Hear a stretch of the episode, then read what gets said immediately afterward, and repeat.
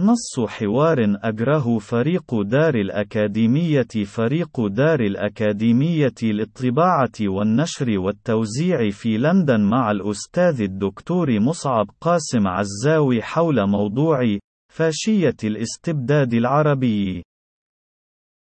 فريق دار الأكاديمية أشرت في محاضرة سابقة إلى أن جل النظم الاستبدادية العربية نظم فاشية بامتياز. هل يمكن أن توضح وجهة نظرك بذلك الصدد؟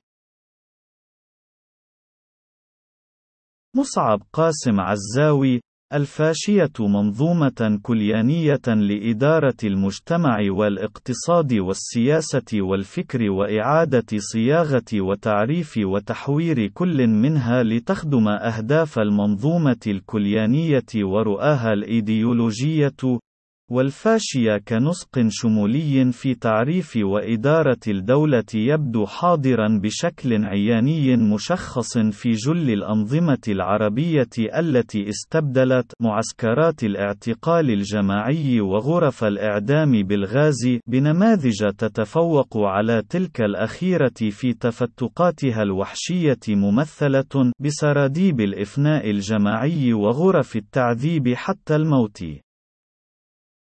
ومن الناحية الاجتماعية فإن الفاشية تعيد تعريف المجتمع على أنه تجمع من البشر على شكل خلية نحل الذين ليس لهم هدف من حيواتهم سوى ضمان ائتلافهم لتحقيق الهدف الفاشي الأسمى وهو نقاء العرق والدم بحسب نهج رواد الفكر الفاشي في حزب العمال الألماني القومي الاشتراكي المعروف شيوعا بالحزب النازي في ظل استسلام مطلق لذلك الكيان البيروقراطي المهول ممثلا بالدولة التنينية المتغولة عمقا وسطحنا وعموديا وأفقيا على كل حركات وسكنات المجتمع ومؤسساته والمسؤولة عن ضبط التزام كل أحياز المجتمع بشكل مطلق في سعي لا تراخ فيه لتحقيق ذلك الهدف الأسمى تحت طائلة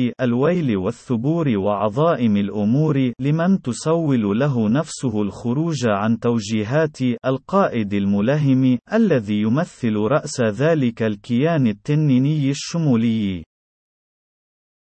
ومن الناحية الفكرية فإن الفكر الفاشي يمثل العدوان الأكثر شراسة وبربرية على كل مفاهيم عصر الأنوار ومبادئ الحريات الاجتماعية السياسية التي تمخضت عنها الثورة الفرنسية وخاصة مفهوم العقد الاجتماعي المتسق مع منظار جان جاك روسو الذي أصل لذلك المفهوم فكريا في أوج عصر عصر الأنوار الأوروبي من خلال كتابه المركزي الذي حمل عنوان العقد الاجتماعي، والذي تمحور حول تأصيل مفهوم الحريات في مجتمعه الناهض، وما تعنيه من أخوة بين البشر، وارتباطها العضوي بما ارتأى دعوته الحريات الطبيعية للإنسان، والتي يمكن اعتبارها مقدمة على شكل مسلمة فكرية لا بد أن تؤدي بالضرورة إلى الاستنتاج المنطقي بأن البشر في المجتمع لا بد أن يكونوا متساويين في الحقوق والواجبات،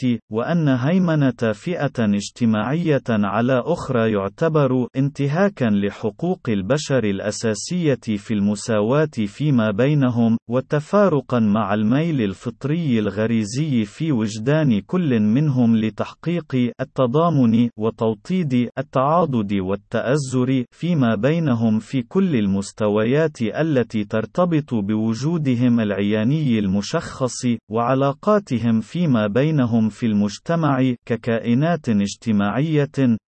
وجميع تلك المفاهيم التحررية التنويرية تم ابتلاعها فاشيا تحت يافطة تذويب كل الأهداف من أجل تحقيق الهدف الأسمى مشخصا بنقاء العرق والدم وما ترتب عنه فكريا من تحول جهاز الدولة القمعي إلى آلة منظمة للرقابة على كل ما هو فكري وإعمال مبدع الرقيب في احتزاز كلما قد يبدو مخالفا لإيديولوجيا القائد الملهم ومصالح نظامه الفاشي بالتوازي مع التغول على حق إعادة تعريف الحقيقة واعتبار التلفيقات والأكاذيب بكونها حقائق قائمة بالقوة لا بد من استبطانها بعجرها وبجرها وتكرارها وترديدها والاقتناع بصحتها وعدم التفكر بالمقدمات المنطقية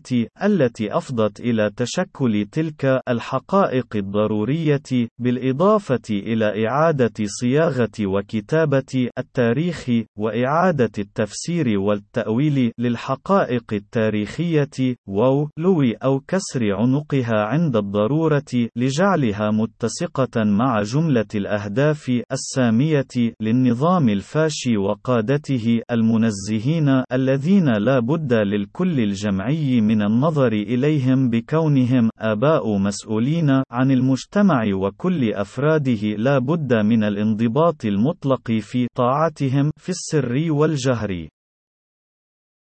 وفي الحيز الاقتصادي، فالفاشية وبناها الشمولية، مرتبطة بشكل لصيق العرى بذلك النموذج الذي يتحول فيه النظام الفاشي ودولته التنينية، إلى الرأسمالي الأكبر في المجتمع والمشغل الأول للاقتصاد، بالتعاضد مع حفنة من المؤسسات الرأسمالية الخاصة، التي تعمل في آلياتها الداخلية وفق النموذج النموذج الفاشي نفسه الذي لا صوت فيه يعلو على صوت مجلس الإدارة المنزه الذي مهمته إصدار الأوامر الفوقية دون واجب الاستماع لأي من أولئك المرؤوسين في عديد موظفي تلك المؤسسات الرأسمالية الخاصة الذين يتلقون الأوامر من عل ولا خيار لهم سوى بالانصياع الكلياني لها لعدم وجود لآلية لإيصال صوتهم سواء عبر نقابات